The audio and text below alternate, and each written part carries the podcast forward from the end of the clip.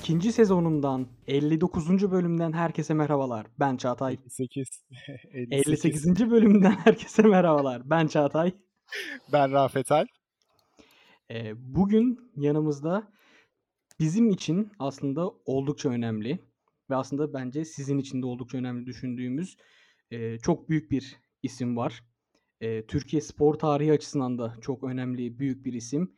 Kendisini aslında hem sporcu kimliğiyle tanıyoruz, hem girişimci iş insanı kimliğiyle tanıyoruz ve hem de aslında podcaster kimliğiyle de tanıyoruz. Ve karşımızda Sinan Güler. Ya bir şey söyleyeceğim. 60. bölüme ben neden yetişemedim ya? Çok teşekkür ediyorum ama bu, bu konuya denk, bu, bu, bu zamana denk gelmek de güzel oldu. İkinci sezonu başlatan biri olarak e, hoş bulduk demek istiyorum ve umarım iyisinizdir. Söze direkt farklı bir yerden girdim ama umarım Çok keyifler yerindedir. ederiz. Biz de gayet yolunda e, iş güç uğraşmaca devam ediyoruz. Sende de keyifler yolundadır umarım. Yeni sezon çalışmaları başlıyor. Başladı aynen keyfimiz yerinde. Sağlıklı bir şekilde başladık. Aynı şekilde devam etmesi ve bitmesi dileğiyle bu sezonda. Umarız. Umarız, umarız. Yani geçtiğimiz sezon güzel bir performans ortaya koymuştun zaten her zamanki gibi. Ee, bu sezonda umarız sakatlıklar ve e, kötü olaylar olmadan sezonu tamamlayabildiğimiz en azından sezonun devam edecek mi, yarıda kalacak mı, ne olacak, seyirci olacak mı, olmayacak mı soruların peşinde geride bıraktığımız güzel bir sezon dileriz. Dileğiyle başlayalım o zaman. Çok Her güzel dileklerle başladın. Aynen. Her şeyden önce biz de özledik yani o salonlarda sizi izlemeyi. Seni Kesinlikle. izlemeyi. Kesinlikle. Ee, valla seyirci alınacak diye biliyorum ve eee, o zaman şey de yapalım. Yani ilk olabilecek fırsatta sizi maça davet etmek isterim. Ve orada eee, maçın öncesi sonrası bir noktada da sohbet etmek güzel olur. Çok seviniriz, çok isteriz. Ee, o zaman bu heyecanla, bu mutlulukla ee, yavaş yavaş sohbetimize geçelim dilersen. Ee, biz senin aslında yani bundan önceki röportajlarını, işte kendi kayıtlarını ya da konuk olduğun bölümleri, videoları, podcastleri dinlediğimiz zaman genel olarak ee, konu direkt bir basketbolla başlıyor doğal olarak. hı. Ee, senin bu alandaki hem geçen gün kendi postunda da paylaştığın gibi e, profesyonel olarak koleji ve e, Beşiktaş'taki ilk seneni saydığın zaman 21. yılına girdiğin zaman e, konu otomatik olarak basketbolla başlıyor tabii. E, bir basketbolcu aileden geliyorsun aslında ve Evet. yani hem e, baban hem annen hem abin ve e, yani çevren zaten otomatik olarak bir basketbol salonu diyebiliriz. E, bu san- senin için e, bir avantaj oldu mu, dezavantaj oldu mu? Yani üstünde baskı yarattı mı örneğin ya da ya ben zaten bunları görmüştüm, bunları biliyordum gibi bir e, öne çıkardı mı seni? Bununla başlamak istiyorum ben. İkisi birden var. Hem avantajları var hem dezavantajları Hı var. hı. Ben çok şanslıyım ki sahanın içinde doğdum, büyüdüm ve eee, böyle gururlu bir şekilde kendimi spor sergi çocuğu olarak görüyorum. Spor Hı hı. sergi sarayı eee, bugünün Lütfi Kırdar Kongre Hı Salonu ve hı. Türk basketbolunun ilk mabetlerinden bir tanesi. Eee, hatta yani en önemli lokasyonu İstanbul üzerinde baktığımızda. Eee, ve orada işte babamı izleyerek ve babamın maç aralarında sahada koşturarak maçı izlenirken çok da maçı izlemeyip tribünlerin altlarında koşturarak büyüdüğümü söyleyebilirim. Eee, daha sonrasında da eee, kariyerimde hep abimden ve babamdan beslenmenin avantajlarını yakaladım. Hı hı. Hep de şey söylüyorum. Siz oyuncu olduğunuz için çok daha iyi anlayacaksınız. Gran Turismo'daki Ghost Car'lar benim için abimdi. Hı hı. Yani bir önceki turda ne olduğunu bilerek Hı hareket hı. ediyor olmak bana çok büyük avantajlar sağladı ve hep de kabul ettiğim haliyle muhtemelen abim benden daha yetenekli bir oyuncu ama ben ondan daha şanslıydım ve ondan gördüklerim sayesinde kariyerimde verdiğim kararlar bana daha çok yararlı bir şekilde döndü. Dezavantaj tarafına gelirsek de özellikle çocukluğumda işte Necati'nin oğlu Muratcan'ın Hı kardeşi hı.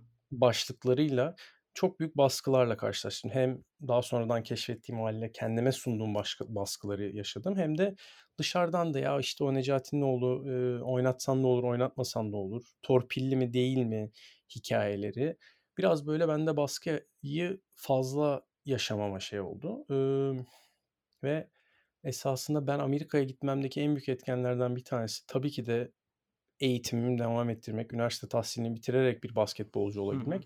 Ama özünde emm, Necati'yi de, Muratcan'ı da, Sinan'ı da, Nilgün'ü de tanımayan bir ortama gitmek. Yani Sinan orada kim olduğunu kendi de öğrensin. Hı hı. Etrafındaki insanları da tanıtsın. O zaman yani bugün geçmişe dönüp baktığımda Türkiye'ye geri döndüğüm zaman Sinan olarak dönebildim. Necati'nin oğlu olarak dönmedim. Ben Sinan olarak bir şeyler yapmaya başladım. Eee, seneler sonra da hep şey babamla e, bu konunun esprisini yapıyoruz. Federasyonda antrenör eğitimleriyle görevliyken insanlar onu Necati diye tanımaktansa Sinan'ın babası olarak tanımaya başladığında e, baskıyı biraz terse de çevirmiş olduk bir tarafından bir tarafından da tabii ki de basketbol efsanesi birinin öyle bir şeye dönüyor olması eminim çok gururlandırmasıyla beraber hı. geçmiş günlerin ne kadar çabuk unutulduğunu da gösteren bir etken oluyor esasında. Ya, Türk basketbolunda kartlar yeniden dağıtılmış bir anda. Roller değişmiş. Evet. Kaptan burada ben bir araya gireceğim. Hemen bununla ilişkili aslında şimdi Muratcan abiyle olan o şeyiniz e, aranızdaki senkronu vesaireyi anlattın.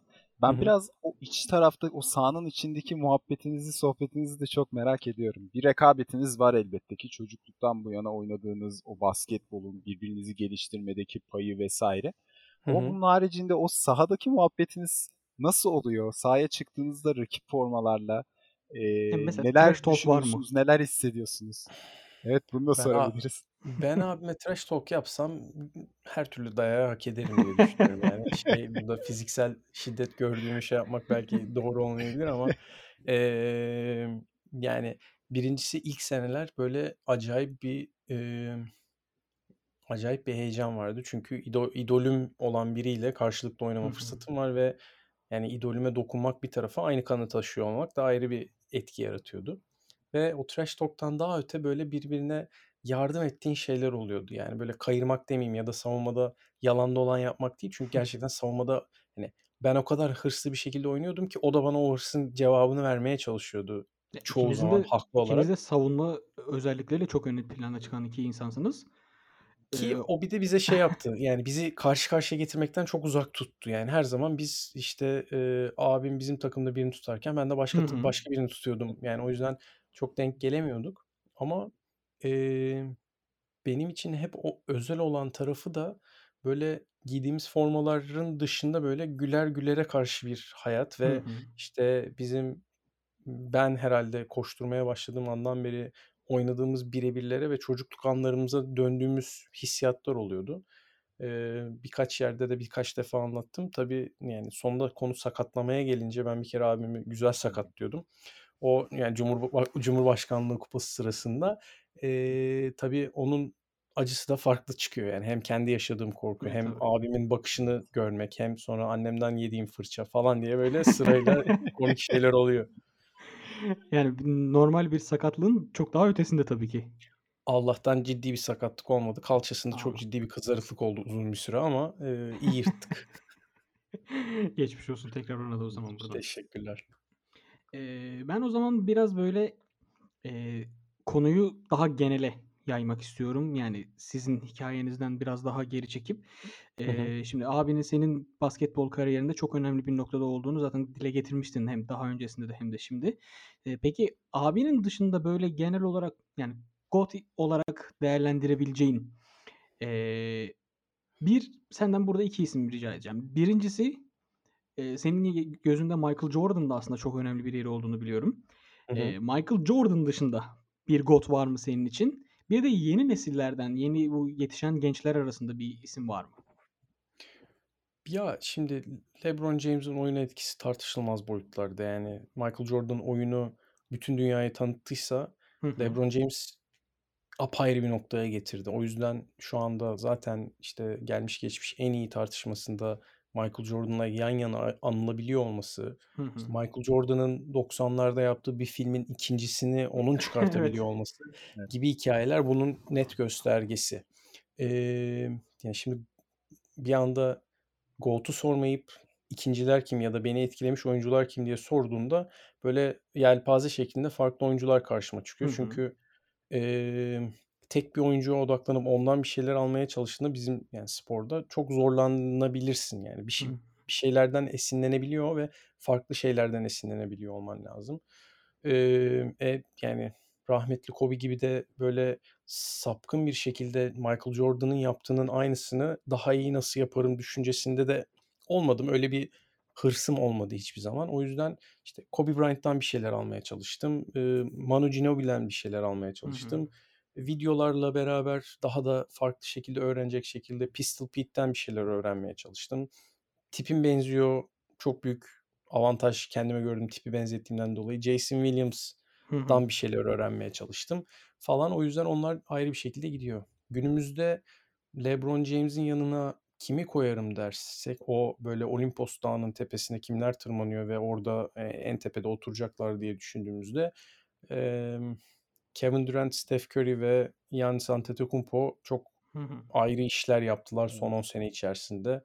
Evet. Onları izlemek ve oyuna kattıkları ve oyun için yaptıkları bir tarafa e, genel anlamda kendi karakterlerini dışarıda da anlatış şekilleri acayip hoşuma gidiyor. Özellikle yani Yannis bu sene sadece MVP olduğu için değil yani kurduğu cümleler, anlatmaya çalıştığı hikaye, Hı hı. e, genel olarak ailesinin yaşadığı sürecin dışın, dışında yarattıkları hikaye bence çok özel. O yüzden de e, sadece oynadığı oyunda değil ki hiç kimse öyle bir fizikte olmayacağından dolayı örnek alması çok zor. Ya söyledikleriyle örnek alınması bir insan olduğunu düşünüyorum ben. Harika.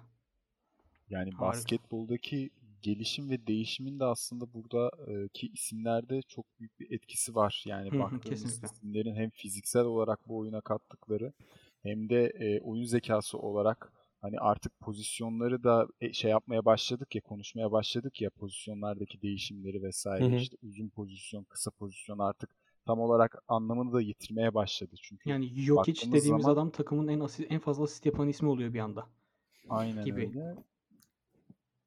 Hani Rafet sen sorunu bitir bir yere bağlıyordun. Evet yani bu kısımla ilgili senin de düşüncelerini merak ediyorum oyuna bu insanların katkısını. Ya özünde şimdi biraz böyle babamlara dönerek konuşacağım özünde. Çünkü e, babam numaralara inanmayan biri. Hı Pozisyon diye bir hı. şey yok. Evet tabii ki de herkesin bir rolü var. Topu birinin getiriyor ve insanları yönlendiriyor biliyor olması lazım. Diğer oyuncular belki biraz daha az düşünebilir ve rolüne Hı hı. odaklanabilir şeklinde ama yani oyun bugün itibariyle yani istatistiğin çok önemli olduğu bir alanda ama aynı zamanda aslına bakarsan alanın çok önemli olduğu bir noktada. Yani NBA basketboluna baktığımızda işte üç çizgisi geride ve oyunun her alanı farklı bir şekilde kullanabilecek şekilde. Kurallar ona uygun, Hı hı. işte sahanın genişliği fark ediyor, Süresi farklı. Süresi farklı, atılan sayı bir anda böyle 10 katına çıkıyor. Yani pozisyon sayısı zaten fazla Hı hı. hızlı oynandığından dolayı muhtemelen dakika ile beraber 40 40'a yakın pozisyon daha fazla oynuyorlar. Şimdi bu hikayenin o tarafında ne oluyor? İşte Michael Jordan'ın NBA'ine baktığımızda bir orta mesafe gerçeği var. Ve işte bugün Antetokounmpo Antetokounmpo ve e, Middleton'la o yine böyle bir konuşulur hale geldi. Yani Steph. Curry'nin tamamen geriye çektiği bir dünyayı hı. Antetokounmpo'yla tekrardan orta mesafede neler olmuş. Kawhi Leonard'la yine keza orta mesafede neler oluyor. O- olay tamamen alanı kimle domine ediyorsun? Hangi alanı domine ediyorsun? İşte senin elinde Shaquille O'Neal varsa o top içeri girecek. Başka bir yolu Yani. yok yani. Ama senin ön- önünde elinde Antetokounmpo varsa o top dışarıdan daha kolay içeriye penetre edilebilecek bir imkan yok yani. O adam onu yapacak ki işte yerleştirdiğin insanlar onu şey yapıyor. Ben hep alanın paylaşımının, e, topsuz hareket etmenin ve e, bununla beraber de pas trafiğinin çok olduğu ne diyeyim videoları diyeceğim ama anları, sekansları daha çok seviyorum ve o yüzden de hep böyle San Antonio ekolü bana çok sıcak gelen bir ekol. Yani bugün baktığında yani Milwaukee, Golden State o ekolün insanları, antrenör başta olan antrenörler. Bunu da izleyebiliyor olmak gerçekten keyifli oluyor. Euroleague tarafına gelecek olursak da Euroleague'de bambaşka bir dünya var. Çünkü gerçekten sistem ve eee, tamamen avantajlar ve dezavantajların oynandığı bir or- ortam var. Yani benim en, en büyük avantajım nerede ve onun karşısındaki en en büyük dezavantaj ne benim açığa çıkarabileceğim? bunu kovalamakla geçiyor. O onu da izlemek ayrı bir keyifli çünkü yani satrança benzer bir oyun oynuyor oluyorsun belli bir noktada. Evet, yani biz bir daha önceki bölümlerimizde yani NBA ve Euroleague'in aslında aynı oyunu oynayıp eee, çok farklı oyunlar oynandığını söylemiştik, konuşmuştuk. Sen de yine eee, bizimle aynı düşüncede olman eee, bizi de bir şeyler bilebildiğimizi belki eee, kanıtladı bize. Teşekkür ederiz. Ya ne demek izleyince izleyince görüyorsun zaten ne kadar Evet. farklı olduğunu, ne kadar hareketli olduğunu. Bugün yani Avrupa'da işte bir Mike D'Antoni basketbolu oynanabilir mi? Çok zor. Ama NBA'de kabul görüyor. Belli bir yerlere taşıyabiliyorsun oyunla. Yani şampiyon olabiliyor musun? Tartışılıyor ama olamıyorsun da hatta yani. Ama NBA'de bir enerjisi var onun yani.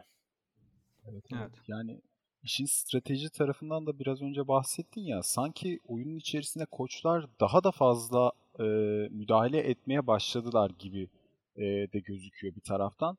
Hani şöyle bir düşündüğüm zaman son zamanlardaki başarılara, son zamanlardaki çıkışlara baktığımızda e, koçların oyunculara verdikleri süre dağılımlarının etkileri bir hayli yüksek e, seviyelere çıktı. Yani oradaki oynattıkları e, ne denir set oyunları olsun, işte hangi süreyi kime ne kadar verecek veya takım liderliğine kime verecek. Yani kendi yakın e, yerden bir örnek vereyim hızlıca.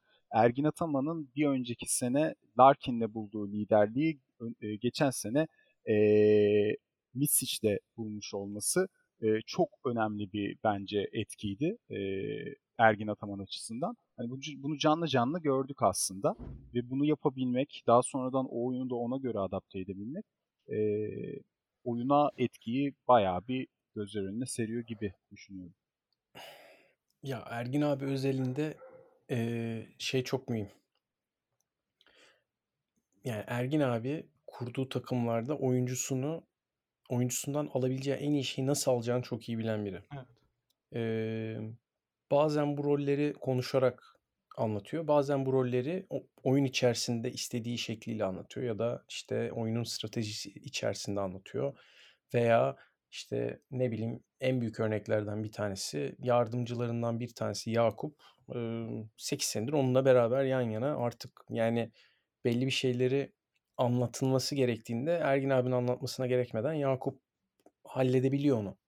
Eee, şimdi öyle bir noktanın içerisinde işler tabii farklı oluyor. Bir de Avrupa basketbolunda net olması gereken bir şey sonunda eee Anadolu Efes'in yaptığı bir şey oldu. İstikrarlı bir kadro, Hı hı. istikrarlı bir yatırım ve destek. Yani bugün baktığında 30 senedir Tuncay Bey bu işe bir yatırım Hı hı. yapıyor. Belli sonuçlar aldı, belli sonuçlar alamadı. İşte benim oynadığım seneler içerisinde çeyrek finalin bir adım ötesine gidemedik. Final Four'a adım atabilecek iki defa kapısından döndük. Eee, yani ve belli istikrarın ve yatırımın yolundayken hep bir şeylerden dolayı yanlış giden bir şeylerden dolayı dönmek zorunda kaldı.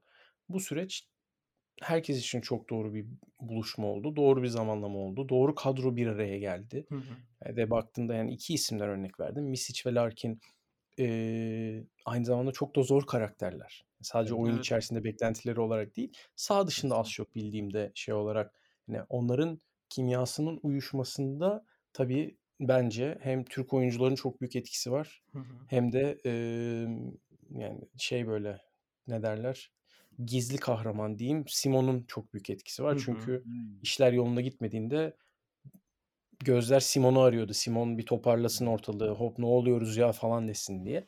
Onu izliyor olmak hem yani işte Ergin abinin beklentileri ve şeylerini bilerekten hem de oyuncuları az çok tanıdığımız ortamda farklı bir keyif verdi bana.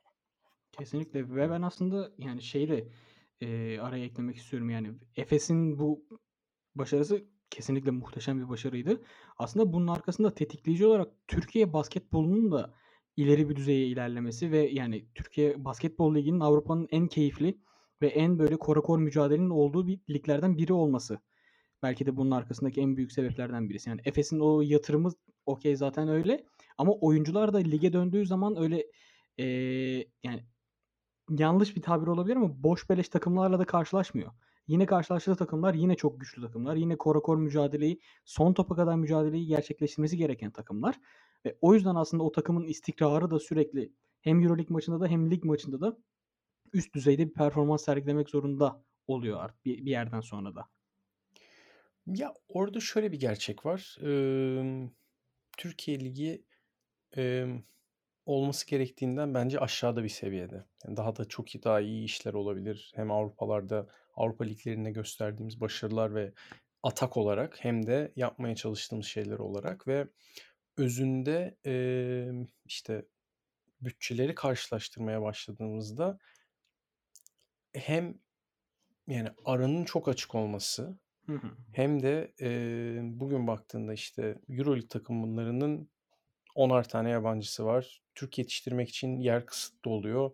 İşte Sertaç gibi hem hazır, doğru zamanda hazır olup hem de doğru fırsatı en iyi şekilde değerlendiren oyuncunun çıkabilmesi için farklı şeylerin olması gerekiyor. Kendi kontrolü olmayan bir şeylerin olması gerekiyor. Keza Fenerbahçe'de de benzer şeyi görüyoruz. Yani belli atılımlar oluyorken e, Türk oyuncularımız belirli cam duvarlarla karşılaşıyorlar. Bu oyunun gerçeği. Bu Avrupa'da da böyle yani. Lokal oyuncunun arka planda kaldığı bir sürü ligle karşı karşıyayız özünde. Öbür tarafa dönüyorum. Ligi korakor hale getiren şeylerden bir tanesi de işte bugün belki de işte benim bulunduğum takım gibi Darüşşafaka gibi e, her zaman doğruları yapmaya çalışan, Hı hı. tabii ki de bütçelerden dolayı belli eksikleri olan ama mücadeleyi hiçbir zaman bırakmayan takımların olması ve oradaki kemiği oluşturmak. Keza yani bugün baktığında Karşıyaka ile Tofaş Hı hı. ligde çok önemli yatırımlar yapıyorlar ve e, Karşıyaka'nın şampiyonluğu, Tofaş birkaç sene önce final oynadı. Karşıyaka Hı hı. keza bir yine bir iki sene önce galiba final oynamıştı. Yani onların oralarda bulunuyor olması ve ligi heyecanlı kılabilecek şeyleri yakalamamız çok önemli. Ama tabii pandemi şartlarıyla beraber oradaki e, farklılıkların arttığı bir ortam oldu. Bu sene beni en çok heyecanlandıran şeylerden bir tanesi bence ülkedeki farklı şehirlerde basketbolun ulaşabileceği Evet. yerlere gelmesi ve işte Yalova Denizli'nin katılması çok güzel olacak diye düşünüyorum. Ne kadar çok farklı şehirde oynayabilirsek bence bizim için o kadar iyi. Çünkü oradaki insanlar da bizleri izlemek istiyor. E. Larkin'i, Mitsic'i izlemek istiyor. İşte Yan Veseli'yi izlemek istiyor. Umuyorum ki doğru fırsatlar onların izleyenlerin de karşısına çıkabilir. Umarız. Kesinlikle. Ee, peki o zaman ben yine bir e, klasik sorumla devam etmek istiyorum. Ee, yerli veya yabancı orada herhangi bir sınırımız yok bu sefer. Yani iki isim rica etmeyeceğim senden. Ee, karşısında veya aynı takımda oynadığın için kendini çok şanslı hissettiğin çok özel bir isim. Bir isim. Of çok zor. Sayabilirsin ya da ya. yerlere gidersem büyük ayıp etmiş olurum. Yani oradan isim seçebileceğim bir şey yok. Benim için eee, her sezon oynadığım yerli oyuncuların apayrı yeri var. Çünkü çok hı. keyifli sezonlar yaşadık. Belki ön plana çıkan sezonlardan bahsetmek istersem abilerimden çok öğrenmeye başladığım dönemler olduğundan dolayı üniversite dönüşü ilk Beşiktaş senem Hı hı. 2007-2008 Hı sezonu hı. olması lazım. Ve eee Anadolu, eee, Anadolu Efes, Efes Pilsen'de o zaman gerçi Efes Pilsen'de şampiyon olduğumuz sezon. O zamanki Türk kadroları benim için apayrı özeldi. Milli takım kadrosu zaten yani her bulunduğum kadronun kendi içinde gene özellik, özelliği ve keyifli olduğu alanları var. Eee, yabancı söylemek isteyecek olursam da böyle hayatımda yer etmiş eee 3-4 tane oyuncu var bahsetmeden edemeyeceğim. Eee Bootsy Thornton'dan ben çok öğrendim basketbol adına ve eee, İngilizce'de grit diye bir kelime var. Böyle yani ittirip kaktırmadan hoşlanıp ama doğruları yaptırm yapmaya devam etmeye biraz yansıtıyor kelime adına. Onu öğrendiğim bir insandı. Duško Savanović ve Vladimir Mitsov eee, hem çok yakın arkadaşlarım oldular. Yani aile dostu olduk şu anda. Eee, hem de beraber oynadığım zamanlarda o da arkadaşlarımdı. O yüzden onlarla yaşadığım ilişki yani şu an bile devam edebildiği için çok şanslıyım. Benzer şekilde eee Yan Veseli ile yani saha dışı saha içerisinde izleyen biri agresifliğiyle ve eğer Fenerbahçe formasını yani Fenerbahçe taraftarı olmayan biri ise ters bir karakter olduğunu biliyor ama yani ben Imm, saha dışında olduğu hâlini gördüğünce saha içinde yaptıklarıyla bayağı da şaşırdığım şeyler olabiliyor. Ama yani bu 4 oyuncu benim kariyerimde çok ayrı yere sahip diyebilirim. Harika ve yani saydığın isimler de Güzel. gerçekten, eee, saygı duyulası, önünde gömlek iliklenesi, ceket iliklenesi isimler. Rafet senin sorun varsa istersen oradan devam edelim ya da istersen konuyu biraz daha böyle farklı noktalara çekelim. Basketboldayken ben bir soru daha sorayım madem Hı böyle listeler, işte, bir şeyler seçtiriyoruz şu an Sinan'a. Eee, bir şehir, böyle basketbol şehri gerçekten, hani, deplasmana gittiğinde veya deplasman da olmayabilir, ev sahibi olarak da, hani, en etkilendiğin, bu şehir gerçekten basketbol şehri dediğin bir şehir oldu mu? Emm, Avrupa özeline bakarsak İstanbul gerçekten özel bir şehir. Ama aynı zamanda İstanbul basketbol oynamak adına zor bir şehir. Elinde bulundurduğu imkânlardan dolayı. Emm, bunun yanında benim spor adına en çok keyif aldığım ve, emm spor adına en çok keyif aldığım ve maçla beraber benim, eee, benim için ayrı bir yer olduğunu düşündüğüm 2 şehir Barcelona ve, eee, Belgrad. Bir de tamamen basketbol odaklı ve kahve odaklı düşünürsek Kaunas. Kaunas. Evet. Orada sanırım biraz daha zevkler devreye giriyor. O da var galiba. Ya, yani Kaunas'ın atmosferi Kaunas'ın atmosferi her türlü şekilde görülmesi gereken bir atmosfer. Eğer imkânınız varsa lütfen Kaunas'ta maç izleyin. Ama yani Barcelona ve Belgrad cidden sportif anlamda da, eee, şehir olarak imkânları açısından da da çok özel 2 şehir. Harika, Yani bazı sporcuların da zaten böyle belirli deplasmanları iple çektiğini de, biliyoruz daha önceden. Biliyor musun? Bak ben Galatasaray'la çeyrek finalde Barcelona ile eş eşleşene kadar ki benim Euroleague'de 6. sezonumdu galiba ya da 7. sezonumdu. Eee, hiç Barcelona deplasmanına gitmemiştim. Sonra çeyrek finalde eşleştik ve yani 5-6 gün orada kalma fırsatı yakaladık. Çok da keyifliydi, çok özeldi o yüzden. O onun da etkisi var muhtemelen bende şey olarak. Emm, güzel şehir. Sizin en sevdiğiniz Av Avrupa şehirleri var mı? Eee, Ya, ben benim Barcelona'yı ben Barcelona'yı çok böyle görüp orayı bir nüfuz etmek istiyorum böyle bir. Eee, özellikle zaten mimari yapısı olsun, işte, şehir insanlarını da böyle bir aslında merak ediyorum. Acaba hı. dışarıdan göründüğü gibi mi? Hani oradaki, eee, atmosfer? Eee, o yüzden Barcelona diyebilirim ben de. Benim de sanırım Roma. Yani çok Çok güzel seçim. Roma'da sportif anlamda çok şey olmasa da yani takımlar var. Futbol anlamında çok önemli. Hiç şey yapmayayım. Basketbol adına sportif şeyini çok görme ihtimalim olmamasıyla beraber Avrupa'da en sevdiğim şehirlerden bir tanesi. Ya, bir de benim şey, eee, tam bu kapanmalardan önceki, eee, hafta döndüğüm şehir. O yüzden böyle tam da tadı da damağımda kaldı. Oradan döndüm çünkü sonrasında Covid patladı. Bir de sizin konuları yani sizin eski bölümlere dönecek olursak da yani Assassin's Creed'in de güzel işlendiği yerlerden bir tanesi. Şu an ben ekran karşısında eriyorum izninizle. Kesinlikle. Çok teşekkür ederiz. Evet, yani tarihi, eee, olan yani net bir şehir orası. Böyle her adımında, her, eee, sokağında, her kelime şeyinde, eee, kaldırımında Hı hı. net bir tarihle karşılaşıyoruz orada. Kesinlikle. Ben o zaman, eee, şimdi konuyu aslında basketboldan uzaklaştırmadan biraz, eee, çevirmek istiyorum izninle. Bulunduğumuz mecra, podcast mecrası. Senin de aslında içerisinde olduğun ve, eee, Soyunma Odası, Sinan Gürel'le Soyunma Odası, Sokrates Podcast altında devam ettiğin, eee, oldukça keyifli ve yani benim de aslında favori bölümüm olan, eee, Ender Aslan'la sizi birlikte dinlediğim o bölüm gerçekten efsane bir bölümdü benim için. Eee, bu arada Ender Aslan'ın da etkileyici sesinin bir stüdyo kaydındaki, eee, hâli çok daha etkileyici olmuştu. Ya, bir de stüdyo kaydı diyorsun ama stüdyo kaydı ola yani olabilse neler neler çıkar. Bir de Ender Arslan'ın taklit yeteneği var. Hiç girmediğimiz bir şey oldu onlar tabii. O! Onlar o zaman Girmiyorum olsaydı ben çok. Yani bir gün belki size konuk olur ya da ben tekrardan konuk alırsam taklit yeteneğine biraz şey yapmaya çalışırım ama biraz da görsel gerekiyor. not alalım. Bunu not alıyoruz yani. Ama bu unutmayacağımız notlar arasında. Evet. Bizim Tabii çünkü ki de. genelde notlarımızı unutuyoruz. Eee, ben orada soyunma odası ile ilgili biraz, eee, senin hem bu podcast mecrasına bakışınla ilgili, eee, bir yorum rica edeceğim hem de mümkünse böyle soyunma odasının yeni sezonuyla ilgili verebileceğin spoiler ya da bir şeyler var mıdır? Emm, ya, birincisi çok meraklı bir insan olduğumdan dolayı acayip bir podcast tüketicisiyim. Hı hı.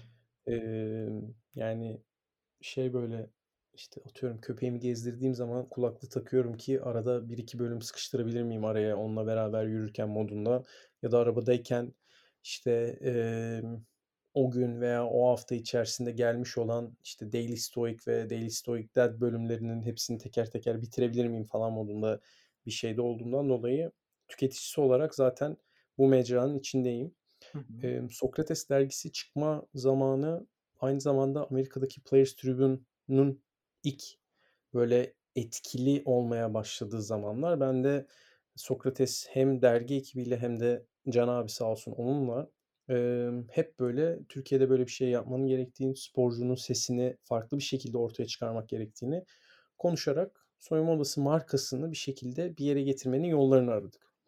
E, tabii şimdi sportif sezonlar araya girdiği noktada, emm, şimdi bir tarafında dergiyi yürütmeye çalışan bir ekip var ve çok büyük yoğunluklarla geçiyorlar. Bir tarafında bir hikâyeyi ittirmesi ittirmek isteyen ve ittirmesi gereken biri ama ekstra yoğun bir ortamda. Hiçbir zaman istediğimiz şekilde bunu canlandıramadık. Daha sonrasında da podcast'e Sokrates'in yaptığı yatırımları gördüğüm noktada da Hı hı. ben artık tamam dedim, hadi bunu yapalım. Hem uzaktan yapma ihtimali var hem de konuşmak istediğimiz konuları biraz daha uzun formatta konuşabilecek alanlar yaratmalıyız diye.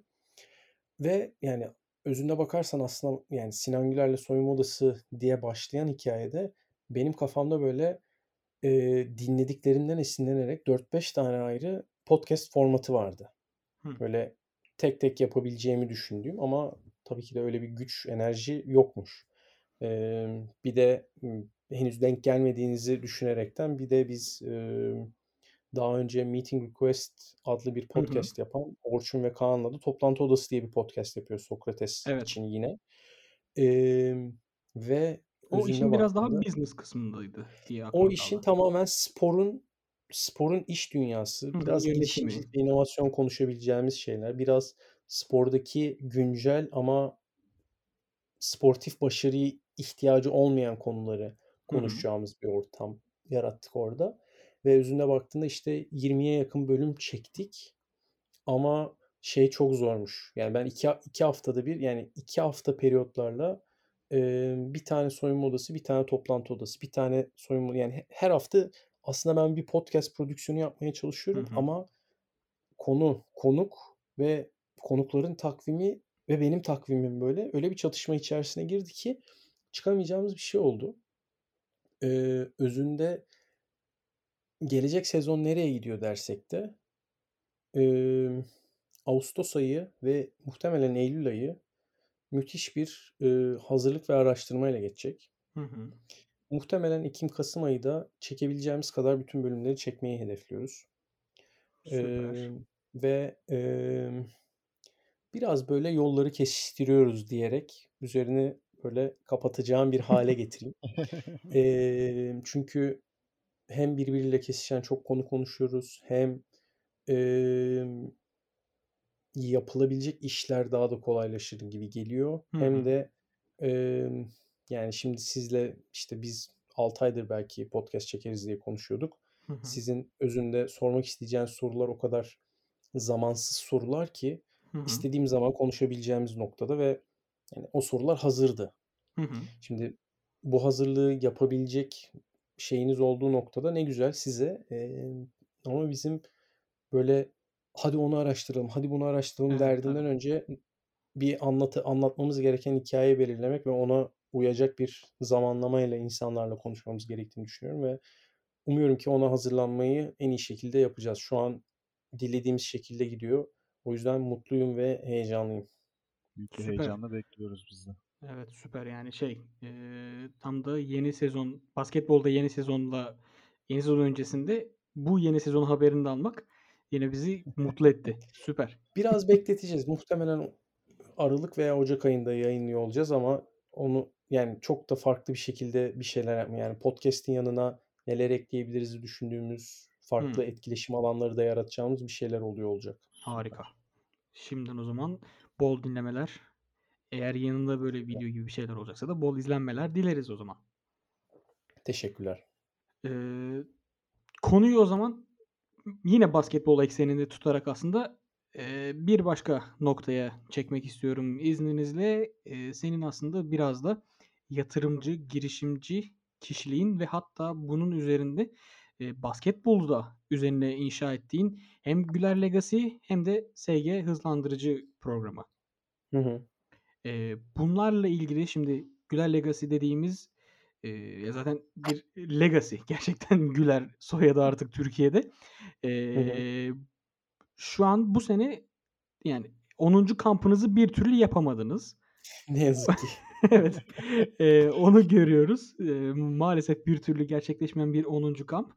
Hı hı. Ama burada mesela eee, senin biraz böyle stalker gibi profilinde gezindiğim zaman mesela hem velilerin hem eee, gelen öğrencilerin programdan ne kadar memnun oldukları, ne kadar Hı hı. kendilerine bir şeyler katabildikleri ve hatta bununla ilgili yorumlar yaptığın zaman da senin de bunlara böyle y- yanıt vermen, onlarla iletişimde hiçbir zaman koparmaman gibi eee, noktalar aslında sizin bu olayı ne kadar sahiplendiğinizi de gösteriyor bir taraftan.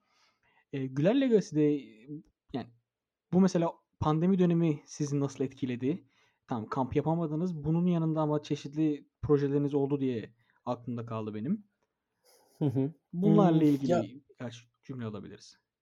ya şimdi sporcu olarak baktığımda şimdi iki tane konu var. Bir tanesi eee, bir etki alanımız var ve bu etki alanı doğru kullandığında çok farklı imkanlar yaratabiliyorsun insanlar için. Ben sporcu olarak kendi hayatımı hatta gele- gelecekte benim hayatıma dahil olacak insanların. Bugün Hı hı. eşim var, çocuğum var. Belki daha yani başka çocuk yapmak istediğimizde de aynı şey olur.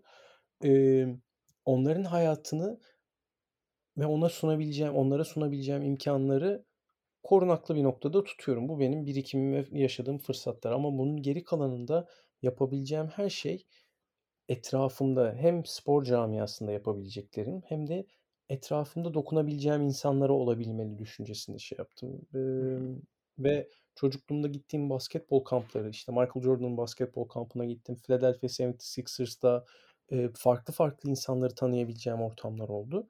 Emm, onları burada replike edebiliyor olmak, Türk basketboluna hem temel eğitimi öğrenmeye çabalayan hem de aslında spordan başka bir hayat olabilme ihtimalini düşünen sporcuların yetişmesini sağlamak önemli diye düşünüyorum. Bugün yani her sene aynı şeyi söylüyoruz. Sıkılmadan da söylemeye devam edeceğim.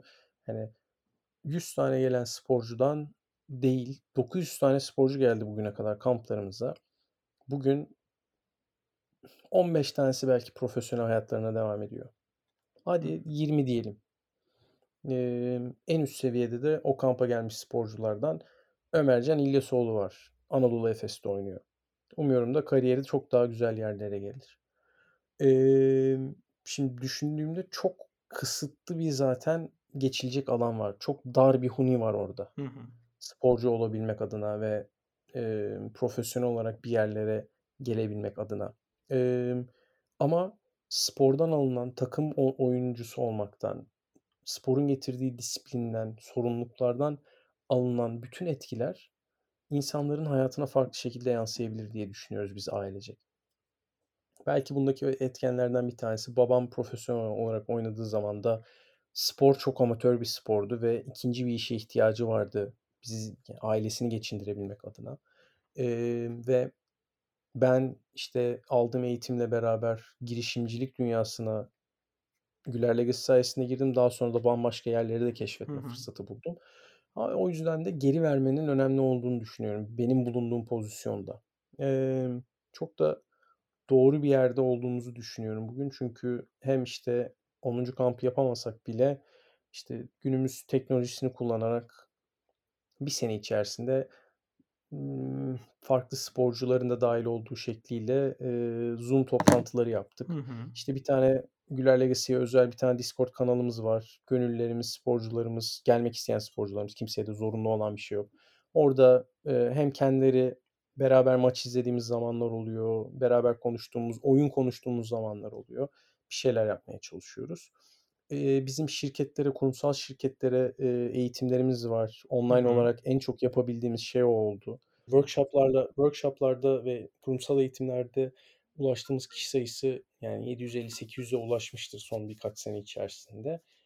O da ayrı bir keyif veriyor bize. Ama herhalde şu anda benim beni Güler Legacy üzerinde en çok heyecanlandıran konulardan bir tanesi yeni bir vakıf kuruldu e, Basketbol İnsanlarını Destek ve Eğitim Vakfı adında.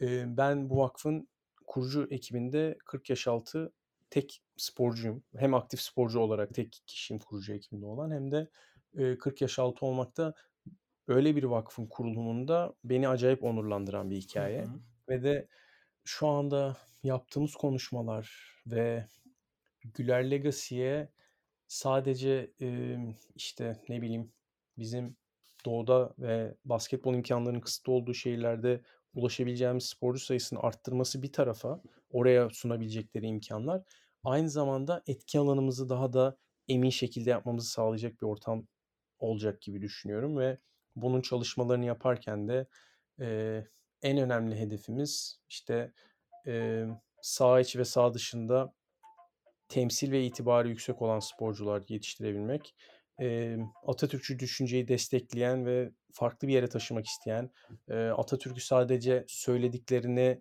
atam izindeyiz şeklinde değil de yaptıklarını örnek alıp uygulayabilecek insanlar yetiştirecek ortamlar sağlamayı hedefliyoruz. Ve bu noktada bu adımları atarken de gerçekten ben çok heyecanlanıyorum.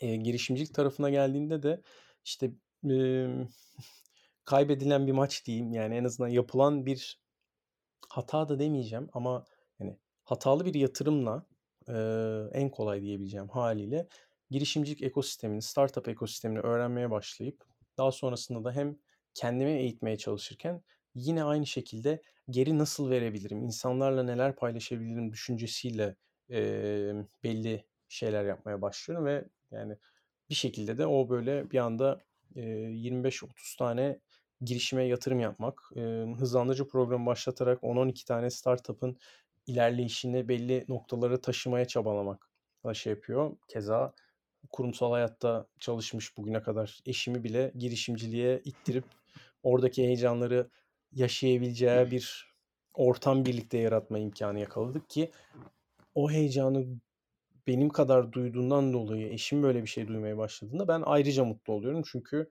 hani onun Evet, yani kurumsal dünya belli standartları veriyor insanlara, belli imkanları da sağlıyor ama özünde kendi kendini her türlü şekilde heyecanlandıran bir hikayenin peşinde koşmak ve o hikayeyi yaratmaya çalışmak çok daha farklı imkanlar yaratıyor bence. Eee, o yüzden heyecanlı bir alandayım bir tarafından da. Süper. Aslında biz seni girişimci kimliğini biraz daha yakından fazla tanıyoruz. Çünkü, eee, senin aslında girişimci portfolyonda olan bir girişimde tanışmıştık biz Rafet'le. O girişimde çalışırken. Eee, Student isimli bir içerik platformu, eee, bulunuyordu. Onun Ne çalışanları ne olarak biz aslında süper. tanıştık biz. Eee, o yüzden de yani girişimcilik, eee, profiline ve kimliğine biz biraz daha hakimiz şeye göre böyle dışarıdakilere göre diyebilirim. Valla süpermiş bu. Hem yani bunu ben şimdi öğrenmiş olmam da güzel oldu benim için. Hem de sizinle böyle bir tanışmayla e, hem girişimcilikle aşina olacak bir noktada olmanız da hoşuma Hı hı. gitti. Evet Süper. yani şahsen de ben şu noktada teşekkür etmek istiyorum. Yani şimdi girişimci e, insanlara böyle yatırımcıların yaklaşımı sadece yatırım yapmak hani maddi yatırım olarak olmaması gerekiyor. Aynı zamanda Hı hı. oturup konuşmak, sohbet etmek de o Hı girişimi hı. e, bir yerlere taşıyan insanlar için çok önemli. Ben seni birkaç kere İTÜ'de olsun, başka etkinliklerde olsun görüp böyle hani sohbet ettiğin insanlarla da vesaire karşılaştığımda hani bir hayli etkilenmiştim açıkçası.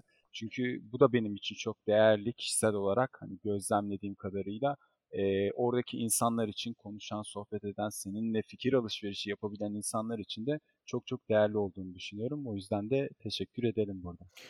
Ben teşekkür ederim çünkü yani bir tarafından şöyle bir şey de var. Ee, dediğin şey çok doğru. Yani özellikle yatırım düşünüldüğünde e, hem girişim tarafında hem yatırımcı tarafında ben paramı verdim şimdi ne olacak ya da ben paramı aldım şimdi ne olacak modu olabiliyor ve e, paranın motivasyon olduğu bir ortam oluyor. Ama özünde bir hikaye yaratılması gerekiyor. E, biz melek yatırımcılar olarak da bu hikayede gerçekten o kanatları nasıl takıyoruz insanlara ve nereye yükseltebiliyoruz bunu düşünmemiz lazım diye düşünüyorum. Tabii ki de bu bir finansal araç. Ben buradan finansal bir kazanım sağlamak istiyorum. Ama bunu sağlarken de e, yani kıçımı yayıp oturmak çok istemiyorum. Çok hoşuma giden bir şey olmuyor o esasında. Etkimi görmek ve merak ettiğim şeyleri ya bulmak ya da yaratılmasına yardımcı olmak her zaman istediğim bir şey oluyor. Peki burada mesela e, girişimci Sinan Güler'le basketbolcu Sinan Güler'in birbirine kattığı şeyler var mı? Yani basketboldan bunu öğrendim, bu bana girişimcilikte şöyle bir yol açtı, önümü açtı, vizyonumu genişletti gibi. Yani basketboldan en öğrendiğim şey hata yapma, yapmaktan korkmamak. E, çünkü yani ben evet dediğim gibi benim ilk yatırımım Lastik Bobuç adında bir sneaker dükkanıydı. E, bugüne kadar tek ticket olarak en fazla para yatırdığım kurumdu. Ve e, devam etmiyor şu anda. Benim yatırım olarak devam ettiğim bir ortam yok. Yani battı olarak gördüğüm bir noktada. Ee, tabii ki de Lastik Babuç kendi hikayesine devam ediyor bir yerlerde ama ben o işin parçası değilim. Şimdi ben orada kaybettiğim parayı düşünüp ya ulan tamam gidip işte ne bileyim bir kafe mi açsam kendime yatırımı oraya mı yönlendirsem desem farklı bir hata yapacağım yine. Çünkü bilmediğim bir yere yeniden giriyor olacağım ama ben kendimce hani ben burada bir hata yapmış olabilirim ya da eksik yaptığım bir şeyler var. Ben bunu telafi etmek için neler yapmam lazım? Ee, ve o yolu çizerken de insanlarla tanışıyorsun. Hem yatırımcı tarafında tanışıyorsun, yeni şeyler öğreniyorsun. Hem girişimci tarafında tanışıyorsun. Heyecanı paylaşmaya başlıyorsun. Bazen öyle bir şey oluyor ki basketbol e, ya ben bugün spordaki kardeşlerimle, abimlerimden öğrendiğim şekliyle her şeyi paylaşıyorum. Bütün bütün bilgi bedava aslında. Ulaşılabilir noktada. Girişimcilerle de bunu yapıyor olmak çok önemli. Çünkü hı hı. bazı evrensel kavramlar var, kurallar var, e, beklentiler var. Yani onların değeri işte bir danışmanlık ücretiyle ya da parayla olacak bir şey değil. E, tabii ki de kattığımız bir değer olduğunda onun karşılığı belki olabilmeli. Ama yani onların hepsi böyle ufak tefek nüanslarla fark eden şeyler oluyor. O yüzden de ben acayip keyif alıyorum. Girişimcilik tarafında basketbola yansıtabileceğim şey de aslına bakarsanız yani bugün işte basketbolun veteranlarından biri olarak gençlerle kurulan iletişimlerin metodik olması gerektiğini düşünüyorum. Onu öğrenmeye çalışıyorum. Ha bir de bütün bu hikayede esas öğrendiğim konu tabii ikisinden de bağımsız bir şekilde öğrendiğim haliyle bir kız çocuğu sahip olmakla gelen bir şeydi. Anda kalmak ve farkındalığın artması. E, çünkü e, zaman yönetimi çok önemli bir hale geliyor. Zamanı yönetemediğin noktada nelerden vazgeçebileceğini çok iyi şekilde bilmek gerekiyor. Veya neye zaman ayırman gerektiğini çok iyi şekilde bilmen gerekiyor. O noktada da e, çok şanslıyım ki benim e, yapmak istediklerime ortam sunan ve benle beraber büyüme hedefi olan bir ailenin içerisindeyim ve e, aynı zamanda da müthiş bir kızım var ki bana her gün hayatta yeni yeni bir şey öğretiyor. Çok güzel. güzel. Çok şanslısın gerçekten. Yani çünkü Teşekkür yani hem e, böyle bir ailede olmak hem böyle bir e, yapıda olmak hem de yani e, kız çocuğu sahibi babalarla erkek çocuğu sahibi babaların o karşılaştırmasına baktığımız zaman kız çocuğu olması bir ekstra şans olmuş sanki. Valla e, abimin iki tane oğlu var. Yani oradan bile karşılaştırmaları çok görüp şey yapabiliyoruz ama yani gerçekten çok şanslıyım ve şükrediyorum şu an emm, ailemle hâlen büyüyebilecek ortamı buluyor olmak. Sadece bu, işte, rakam olarak büyümek değil, insan hı. olarak büyüyebileceğin bir ortamı yaşamak. Çünkü, yani, bir tarafından da, yani, felsefesin felsefenin içerisine girdiğimizde de büyüme hiçbir zaman bitmiyor. Hı hı. Eee, sadece nasıl yönlendirdiğin kendini ve o büyüme yolunda neler yaptığın önemli bir hâle geliyor. Harika. Yani, şeyde, o, eee, basketboldaki gördüklerinin de tüm hayatına yansıması, tüm hayatında gördüklerinin de basketbola etki etmesi birbirini çok besleyen noktalar olmuş gerçekten, Hı evet. hı. Kesinlikle katılıyorum. Yani, hani, sahada izlediğimiz Sinan'ı şu an karşımızda sohbet ediyorken de görüyor olabilmek, hani, aynı paralelde gerçekten beni de çok etkiledi ve çok hoşuma gitti Evet, açıkçası. yani, biz biz de büyük şanslıyız şu an. Çok, çok sağ olun. Ben, yani, hepimizin şansı o. Çünkü özünde baktığında, yani, ben şeyde inanıyorum, yani, yolların kesişmesi vs. Şimdi siz Seutudent dediğinizde ayrı bir yere gidiyordu konu. Zaten kesişmiş yollarımız bir şekilde ama dolaylı yollardan. Yani, emm, biz ez ön eninde sonunda küçük ve büyümeye çalışan bir camianın parçasıyız. Podcast yaratıcıları, üreticileri olarak. Ha, o noktada da hem birbirimizi birbirimizi dinliyor olmamız çok önemli hem de birbirimizi destekleyecek alanları her türlü şekilde kovalamak önemli. Yani, sizin yaptığınız konuşmaları dinledikçe şeyi yaşıyor olmak çok güzel. Yani, ben arkadaşlarımla da bu konuşmaları yapıyordum ve hâlen de yapıyorum belli noktalarda. Bunu dinleyebiliyor olmak ve, emm, hep didaktik, teknik ve farklı değerleri barındıran şeylerin yanında da biraz da sohbet eden şeyleri dinleyebiliyor olmak benim için de bir şans. O yüzden sizleri hem tebrik ediyorum hem de teşekkür ediyorum. Teşekkürler. Şu an çok böyle dili kalp kalp oldum ben. Eee, çok teşekkür ederiz gerçekten. Ya, benim şu an aslında, eee, sorularım tükeniyor. Sonlardayım ben. Eee, sana şöyle bir yine genel bir soru olacak biraz. Manevi olarak, hani, dedin ya, anda kalmak, farkında Hı hı. olmak. Eee, kendini böyle en tatmin olmuş ve yani oldum hiçbir yerde diyemiyorsun ama en böyle o oldum noktasına, eee, yaklaştığını hissettiğin an neydi? Mesela o topun içeri girmesi miydi ya da, işte, kızının dünyaya geldiği an mı? Böyle her alanda. Kızım dünyaya geldiği anda bile şeydim böyle, yani, evet, şimdi ne olacak, ne yapmalıyım, nasıl bir görev geliyor falan şeklinde ve sporun içerisinde baktığın zaman, yani, yaşanabilecek çok güzel 2 tane başarım var, parçası olduğum. 3 tane hatta. Yani, kupa kazanmak diye düşündüğüm noktada, işte, lig şampiyonlukları, kazanılan kupalar bir tarafa koyuyorum onların hepsini. Eee, ama, yani, Türkiye formasıyla gümüş madalya kazanmak dünya hı. şampiyonasında ve Galatasaray'ın kaptanıyken, eee, Euro Cup kupasını kaldırmak ki böyle sezon başından itibaren yaşanabilecek bütün zorluklara rağmen ona hedef Evet. koyup yapabileceklerimi fark edip, takım olarak yapabileceklerimizi fark edip onu başarmamız, emm, ma maddi haz olarak düşündüğüm noktada o noktadalar. Manevi haz olarak düşündüğümde, yani, bugün her günümün içerisinde kızımla, eee, kurabildiğim her diyalog benim için o hazzı bambaşka boyutlara taşıyor ve onun, eee, büyüyüşünün bir parçası olabi olabilmek her şeyin yanında farklı bir noktada. Ama ne güzel ki, işte, yani, ne güzel ki, işte, annem, eşim beni motive ettiler bu konuyla alakalı.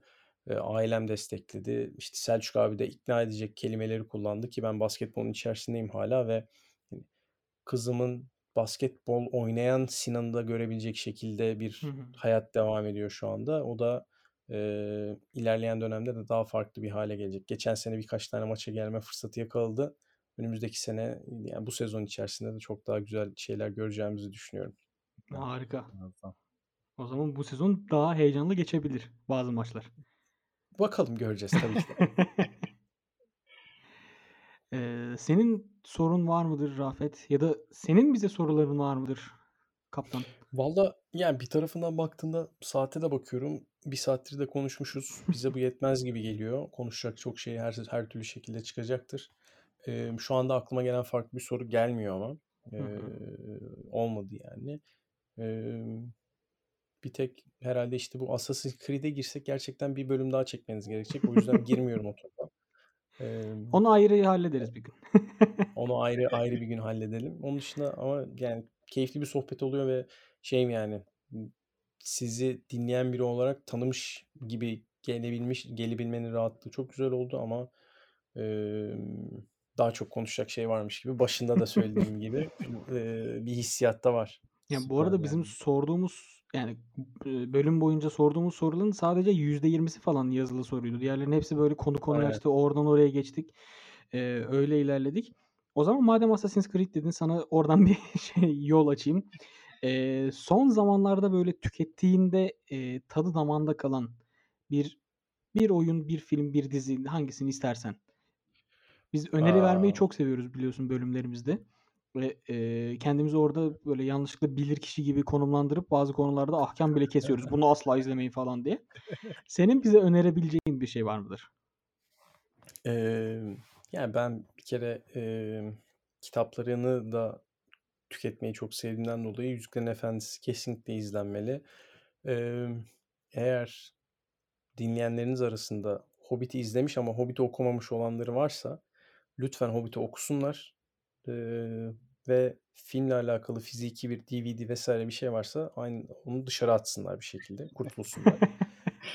Emm, onun dışında oyun tüketimi açısından, yani, her ne kadar, işte, Valhalla'ya böyle tam böyle girememiş olsam da Assassin's Creed'in hem Ezio'lu bölümleri hem de, emm, Yunanistan ve Mısır Hı bölümleri hı. s Çağatay biliyorum sen çok şey yapmadın oralara haz haz etmedin ama, Yok, Odyssey eee, benim benim şeyim. için Odyssey benim aşkım. Ody Odyssey var mı? Ha, okay, tamam. Odyssey benim aşkım. Eee, Mısır ve Yunanistan bölümleri benim için apayrı yere şey yapıyor. Çünkü, yani, Mısır tarihi bir kere zaten çok Hı önem hı. verdiğim bir tarih. Bir de bir gerçek de var ki, işte, okuduğum kadarıyla, anlamaya çalıştığım kadarıyla, yani, Mısır uygarlığının gerisinde de olan biten bir şeyler daha var. Yani, Hı hı. insan insan uygarlıklarının geçmişe git gittiği noktalarda. Onları görebilmek, öyle bir dünya yaratabilmek çok güzel geliyor bana. Emm, onun dışında, emm, ben 4-5 senedir felsefeyle tanışmış olmaktan çok mutluyum. Özellikle Stoa Stoa felsefesiyle. Hı hı. Emm, ve, işte, o farkındalığım tam olması gereken olması gerekenleri bilmemekle beraber olması gereken yeri bilmesem de, eee, oralarda olmasam da, yani, onun için çabalıyor olmak ve, emm, felsefenin hayatımda olduğu hâli hâliyle insanlara etki yapmaya çabalamak da ayrı keyifli geliyor. Sanırım bu kadar ama, yani, Yüzüklerin Efendisi, eee, kaçırılmamalı. Eylül'de gelecek Eylül'de gelecek diziyi de hı. çok merakla ve heyecanla bekliyorum. Kesinlikle. O o dizi o dizi yalnız, eee, Türkiye'de özellikle çok kişi de Amazon Prime üyeliğini çok önceden açıp, eee, 1 yıl boyunca bekleyip ve hâlâ daha geçtiğimiz gün açıklandı. Yani, mesela arkadaşımla konuşuyorum. "Ya, ben bu dizi yüzünden Amazon Prime üye oldum ve hâlâ bekliyorum." diyor. Valla 1 yıl bekleyecekleri direkt şey söyleyeyim, The Marvelous Mrs. Mai Maisel Kesinlikle. çok çok güzel Evet. dizi. Eee, bir de, emm, zamanının Top Gear ekibi biliyorsunuz Hı Amazon hı. Prime'da Grand Tour diye bir, Hı hı. eee, seri yapıyorlar. Seri çok, En son emm, Madagaskar'lardı kabuk galiba. değiştirdi. Şimdi yeni şey çıkıyor, İskoçya bölümleri çıktı galiba O, yanlış süper. değilsem. Emm, yani, onu onu da tavsiye ederim hazır beklerken, herkesin bekleyecek vakti varken Peki o zaman Assassin's Creed, eee, filmini izleme gafletinde bulundun mu? Ya, çok dayandığımı söyleyemem. Uçakta uçakta u böyle hafif horlayarak böyle izlediğimi söyleyebilirim ama çok Güzel, doğru ciddi tercih bir o zaman. izleyici olmadım. Doğru bir tercih. Çünkü yani seriden soğutabilecek maalesef, eee, boyutta bir film yine, Yanlış bir uygulama oldu. Evet. Ciddiye almamak gerekiyor bazen. Yani, uyuk uyuklayarak izlemek doğru bir tercih olmuş. Kesinlikle. Eee, o zaman biz çok teşekkür ediyoruz. Ama bir Keyifli klişeyi sohbetin sormayalım mı Çağatay? Hemen soralım. Sahaya girerken bir totemin var mı? Her sporcuya sorulur bu. Oh! Evden çıkınca başlıyor totemler. Öyle mi? En sevdiğim. Evden evden çıkarken başlıyor. Yoldayken annemi arıyorum, eşimi arıyorum. Eee, playlist çalmaya başlıyor. Hı hı. Emm, sahaya varır varmaz giyinip sahaya çıkıyorum. 50 tane şut sokuyorum. Geri giriyorum. Fizyoterapistle sohbet ve çeşitli mobilizasyon hareketleri. Eee, o sırada fix bir playlist var. Onu sizle paylaşırım. Notlarda paylaşırsınız diler, dilerseniz. O onun böyle bir süresi de var artık. Yani 1 saat 10 dakika kala yani Hımm. benim onu kapamam gereken zaman işte antrenörün gireceği zaman maça 45 dakika kala yani. Ben 45 dakikadan 1 saat 10 dakika geri sarıp o zaman başlatıyorum ki playlisti. O zaman bitsin doğru zamanda falan böyle. Öyle başlıyor. En sonunda sahaya girerken de emm saha saha yani geçtiğimiz senelerde en son sahaya çıkma şeyim oluyordu, fırsatım oluyordu. Eee, şey otobüste mesela yani Galatasaray senesinden beri herhâlde, senelerinden beri otobüsle deplasmanda orada burada maça giderken otobüsten ilk inen insan ben oluyorum mesela yani. Böyle, eee, manyakça şeyler yapıyorum. Teşekkürler. Ben bu arada sen sanırım, eee, yani sene olarak şu an tam çıkaramıyorum ama Galatasaray'dayken sanırım, eee, Marmaray'la antrenmana gelip gittiğini, Evet. eee, biliyordum. Onu da Marmaray'dan inerken seni görürken görerek yaşadım. Yani, Öyle mi? eee, ve Marmaray'ın sanırım ya o da belki bir şey mi, ilk başında duruyordun. İlk binmek için mi olabilir mi bilmiyorum. Eee, tam böyle biz işte perona doğru yaklaştık. Seni gördüm. Bir sen oldun anlayamadım. Kafamı çevirdim. Sonra geri döndüm falan derken böyle ondan sonra, eee, fark ettim ki sendin. O ara zaten şey baktım direkt hemen şey, eee, antrenman story'leri, post'lar filan bir şeyler vardı. Hımm. Aaa, bayağı bir sevinmiştim, mutlu olmuştum. Bir aslında böyle bir, eee, basketbolcuyla da karşılaşma hikâyem o da Sertaç'la, Sertaç Şanlı'yla. O da geçtiğimiz sene bir alışveriş merkezindeyken böyle arkamdan yavaş yavaş ışığın kapandığını gördüm. Yani önüm karanlıklaşmaya başladı. Ondan sonra Ben gördüm. Sertaç'la turnikeye girerken aynı şeyi hissediyordum. Ondan sonra baktım da, "He, tamam." dedim. Devam ettim yandan yandan. Öyle de bir Ya, hikâye. şey, Metro ve Marmaray şey yani biz bir de ben işte Bilgi Üniversitesi'nde okudum. Eee, Profilo'da bowling oynayarak falan böyle bir gençlik yaşadığım zamanlar vardı. Metro'nun ilk çıktığı zamanlardı. O yüzden, eee, metronun hangi kapısından nereye daha yakın çıkabileceğim Evet. ve nasıl daha hızlı antrenmana gidebileceğim falan böyle o hesaplamalarla geçiyordu zaman yani. O yüzden de keyifli oluyordu. Eee, güzel de bir yolculuktu o Abdi İpekçi'ye olan yolculuk. Her şeyi kolaylaştırıyordu benim için. Evet. O Abdi İpekçi'de, eee, güzel bir atmosfer vardı o dönemde de. Evet. O Fazlasıyla. o zaman sanırım teşekkür ediyor muyuz Rafet? Başka klişe Teşekkür sorun var ederim. mı? Artık artık artık çok fazla da zamanını almayalım. Eee, çok teşekkür ediyoruz tekrar en başta söylediğimiz gibi bize zaman ayırdığın için, bu keyifli sohbet ederim. için. Yani inanılmaz keyif aldım ben. Eee, umarım dinleyenlerimiz de keyif alır mı? Diyelim mi böyle bir şey? Bence almışlardır. biz kaydederken çok keyif aldık. Umarım siz de dinlerken. Ben genelde böyle deyince Rafet, eee, kaydı suratımı kapatıyor ama senin sayende şu an buradayız. yani? 3. sezon başında görüşmek üzere diyelim o zaman. Görüşmek üzere. Görüşmek yeni sezonda üzere. tekrar tekrar çok başarılar. Eee, şimdiden kazanacağınız başarılar için de tebrikler diyelim. İlk Çok sağ tebrik eden biz olalım. Çok teşekkür ederim. görüşmek üzere.